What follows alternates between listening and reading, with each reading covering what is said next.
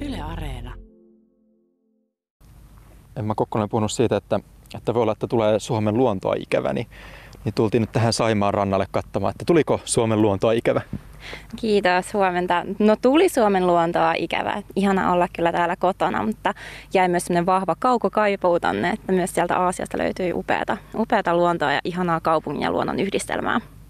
No, tämähän oli sun ensimmäinen kerta, että sä oot, sä oot Aasiassa käynyt, niin muistatko vielä, vielä ensi ajatukset, kun, kun laskeutui lentokone? Muistan, äh, mun kuulokkeessa soi Adelen uusi biisi silloin ja jännitti ihan tajuttomasti, eikä oikein ollut ihan varma, että mihin nyt kaikkeen on lähtenytkään, mutta äh, oli itse asiassa aika rankat sitten äh, korona mm, tämmöiset toimenpiteet siellä lentokentällä, että en päässytkään sitten ihan tunnin tai kolmen tai neljän päästä vielä sieltä lentokentältä. Et eka pari viikkoa meni sitten karanteenissa, mutta se tunne, kun pääsi sieltä karanteenihotellista ensi kertaa astumaan ulos ja hengittämään sitä vapaata Aasian ilmaa, niin se oli kyllä ihan uskomaton ja epätodellinen tunne. Minkälaisessa tilassa tällainen niin kuin koronakaranteeni siellä tapahtui? Oliko jossain lentokentällä joku tila vai minkälainen tila tämä oli? No ensimmäisenä kun laskeuduttiin, niin siellä otettiin siis semmoiset tavallaan pikatestit, joiden tuloksia piti ottaa se muutama tunti. Että siellä oli semmoiset vähän niin kuin ylioppilaskirjoituksen tapaiset äh, paikat aseteltu meille, joista ei saanut sit poistua, kuin vessaan siellä odotettiin, että sai negatiivisen tuloksen, jonka jälkeen sai karanteenimääräyksen ja kaksi viikkoa sitten silloin oli karanteeni hotellissa, joka oli itse pitänyt varata ja maksaa. Siellä ei saanut siis ikkunaakaan avata ja sinne tuotiin ruuat ja roskat vietiin kerran päivässä tyyppisesti, että se oli tosi tiukkaa. Mutta itse asiassa samana päivänä, kun me saavuin Hongkongiin, se oli 5. helmikuuta, niin se vaihtuu neljästä viikosta kahteen viikkoon, eli olin todella onnekas. No, tota, Hongkong oman mielikuvan mukaan niin se on jokseenkin tiivis kaupunki, että ei välttämättä ole mitenkään jättimäisiä, niin oliko tämä iso tämä sun huone, missä sä olit karanteenissa?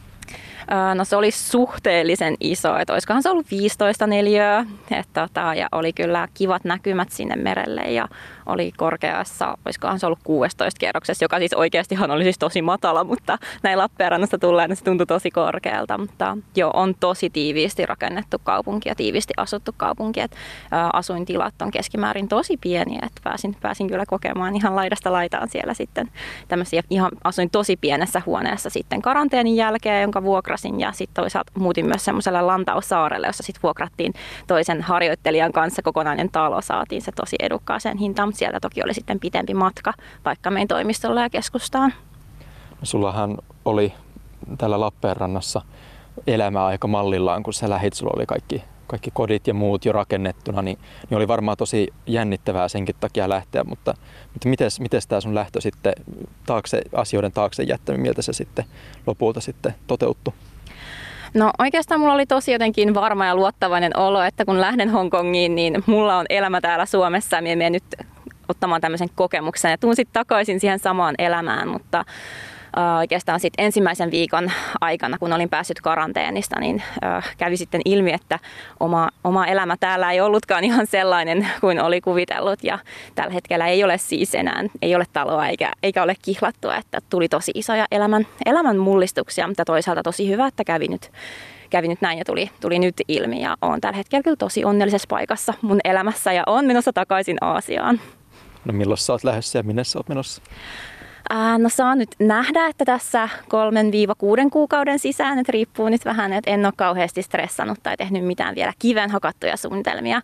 Alun perin oli tarkoitus Taivaniin, mutta siellä on nyt vähän tämmöinen äh, räjähtävä tilanne jotenkin, niin tota, katson sitten myöhemmin, että josko sinne, mutta asiaan me pidän sen vielä yllätyksenä ja mun läheiset tietää, mutta voisit katsoa mun somesta joskus puolen vuoden päästä, että minne on päädytty. Mut ilmeisesti on tehnyt ihan vaikutuksen. Miten, miltä tota, näin Lappeenrantalaisen kautta eteläkarjalaisen näkökulmasta sitten tämä iso, iso Aasian kaupunki on sitten näyttäytynyt? No se oli itse asiassa ihan tosi yllättävää, että tuntui ihan kuin kodilta jotenkin tosi, tosi nopeasti, että ihmiset oli tosi, tosi lämpöisiä siellä ja tuntui, että aina sai apua ja sua aina kuunneltiin ja englannilla pärjäs ihan täysin, että englanti on siellä toinen virallinen kieli. Kaikki puhuu tosi hyvää englantia. Uh, ehkä ainut, mikä ei niinkään sopinut mun omaan mentaliteettiin. Aina juttu, josta en tykännyt, oli se, että Hongkong on tosi rahakeskeinen kaupunki. Toki siellä on esimerkiksi pankit on tosi, tosi iso osa sen ää, tavallaan maan taloutta esimerkiksi. Ja ihmiset on tosi kiireisiä ja jotenkin työorientoituneita. Et se oli aina semmoinen. Toki sitten löysin paljon hyviä ystäviä, joiden kanssa sitten vietettiin myös vapaa-aikaa ja haikkailtiin paljon ja tehtiin kaikkia jännittäviä kokemuksia. Käytiin Disneylandissa ja niin edespäin. No, tota, muuttuko sun arki kuinka paljon sitten, että oliko paljon asioita, mitä Suomen arkeen kuuluu, mitä ei siellä voinut toteuttaa, tai sitten toisinpäin jotain asioita, mitä siellä tuli mukaan arkeen, mitä ei täällä ehkä on ollut aikaisemmin? No haa, ihan ensimmäisenä tulee mieleen kyllä avantouinti, se, se jäi kyllä ihan täysin. Että olikohan edellinen päivä ennen lentoa, kun kävin Mikan kerran avannossa ja nyt oli hassu, kun tuli takaisin Suomeen ja olikohan toi parikymmentä asteista tuo vesi, niin hyvä, ettei siis niin kuin, iho oli ihan kanalihalla hyvä, että uskalsi uimaan ollenkaan, että yllättävän nopeasti tottu siihen, siihen ilmastoon ja Toki no Suomessa normaalisti on, on autoileva ihminen, mutta Hongkongissa ei olisi tullut kuuloakaan, että olisi tota autoa edes tarvinnut käyttää tosi toimiva julkinen liikenne ja ehkä myös semmoinen noutoruuan tilaaminen ei kuulu Lappeenrannassa ehkä perusarkeen, mutta siellä oli tosi tosi herkullista ja edullista paikallista ruokaa, mitä tilailtiin sitten yhdessä toimistolle tai sitten käytiin jossain yhdessä porukalla syömässä ja toki kokkailtiinkin yhdessä. Ehkä semmoinen niin yleis, arki muuttui, se oli ihan tosi erilainen, että vaikea jotenkin verrata, että kaikki miten jotenkin liikut ja elät ja hengität oli, oli jotenkin tosi erilaista. Kestikö sulla kauan tottua tähän erilaisuuteen? No ei oikeastaan, että se oli yllätyn jopa itsekin, koska ei ollut ikin käynyt Aasiassa, niin ei oikeastaan tiennyt, että mitä odottaa ja sitten lähti kerralla pitemmäksi aikaa, niin ajattelin, että no tästä tulee nyt kauhean joku, myös toki siellä ollaan, no silloin kun menin sinne, niin oltiin kuusi tuntia siellä edellä niin kuin ajassa kellossa. Ja sitten kun täällä siirryttiin kesäaikaan, niin se oltiinkin enää vain viisi tuntia niin kuin aikaeroa.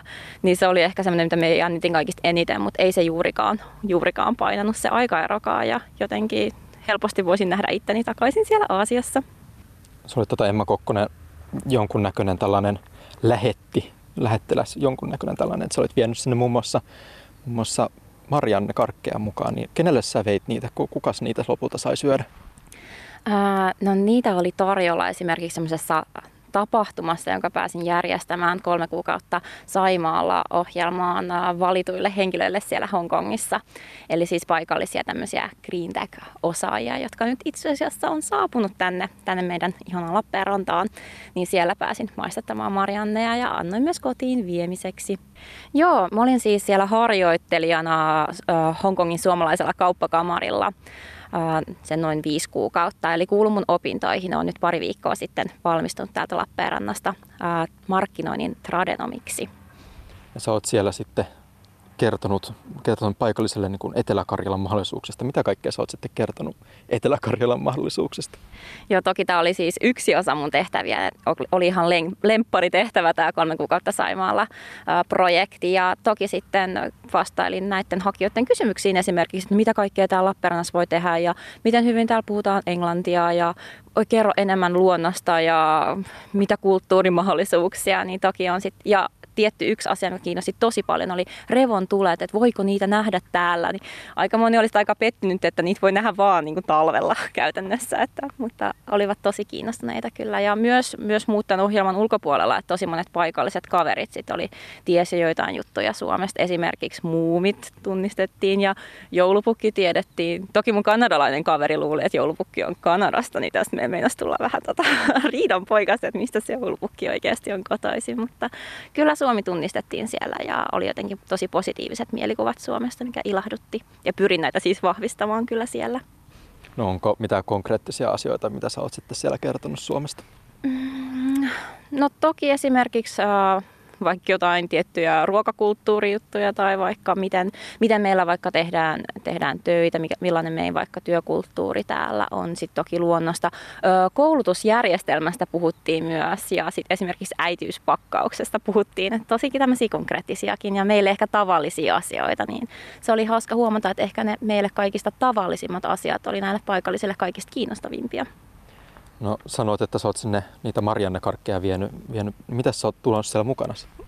No tämä on itse asiassa tosi hauska juttu, koska minä oikeastaan, mulla ei ollut matkalaukussa juuri tilaa, että mulla oli täysmatkalaukku kun meni ja mulla oli sama täysmatkalaukku kun me tulin, että Mariannet jäi pois ja tota, ostin sitten Hongkongista Adidaksen ja Marimekon tämän yhteisen repun. Toin siis Marimekkoa Hongkongista Suomeen. Marimekko vissi on ollut muutenkin siellä jonkun verran näkyvissä, että ymmärsinkö oikein? Joo, ja oli oikeastaan tosi ilahduttavaa nähdä ihan siellä Hongkongin katukuvassa Marimekan vaikka kangaskasseja ja muutenkin kuoseja oli tosi paljon. Et muistan ekan hetken, kun näin kaksi tyttöä, jo molemmilla oli Marimekan erilaiset kangaskassit. Oli, että eikä, Marimekko! Innostuin niin kovasti, että mä otin siis vähän salaa, lähdin kaverille, kavereille kuvat, että kattokaa, kattokaa, näillä on Marimekon kangaskassit. Mutta kyllä niitä sitten, kun liikkui siellä Hongkongissa, niin näki ihan melkein päivittäin katukuvassa jotain Marimekon kuosia. Unikko oli suosituin kuosi, jota näkyi siellä. Ja sullahan nyt tietenkin riittää tarinaa neljä puolen kuukauden matkasta aika paljonkin, niin tota, mitä sä ajattelit näillä tarinoilla tehdä?